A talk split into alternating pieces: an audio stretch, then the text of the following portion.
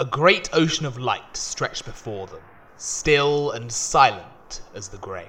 I don't like this, Ed. The others said we could get swept away. Said Darry, blinking up at the two great moons that hung in the uncomfortably bright silver sky.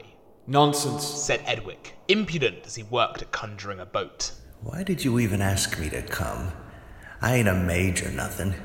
You broke it, didn't you? Darry couldn't argue with that. He had indeed broken a piece of delicate arcane equipment whilst transporting it across Edwick's laboratory. And now, because of his clumsiness, here they were. Edwick's boat had finally taken its translucent, shimmering form before them, and they climbed aboard, magic fizzling against Darry's hands as he hauled himself up. As soon as his feet hit the deck, the boat set in motion, sending a gentle wave of gold rippling out ahead of them, the ethereal light dancing across the pale sea.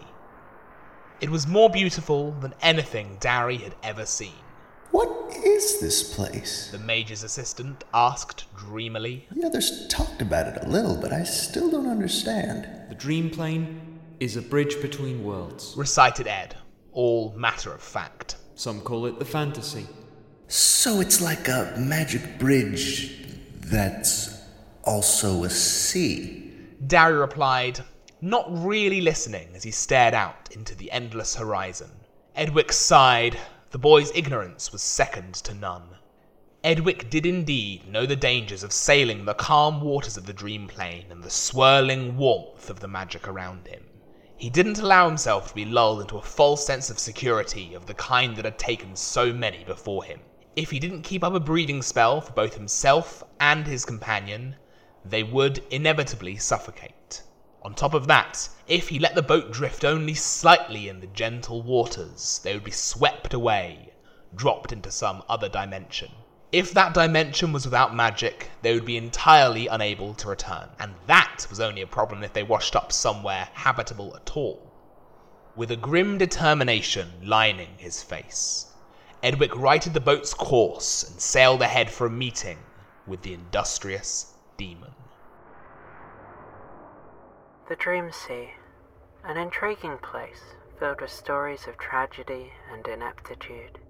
You'll have to settle for mundanity for now, though. A tiny snapshot of an average excursion by two beings defined largely by their insignificance. But that is where some of the best stories live, isn't it? In the pale lives of the lackluster. This is not the last we shall see of the sea, nor the first. recalled the tortured beast from our earlier excursion? For this memory, I elected to steal the voice and hand of Elodie Cunningham for myself and my prose, Martin Doherty for the narrator, Andrew Jones for Edwick, and Joey Pellegrino for Darry.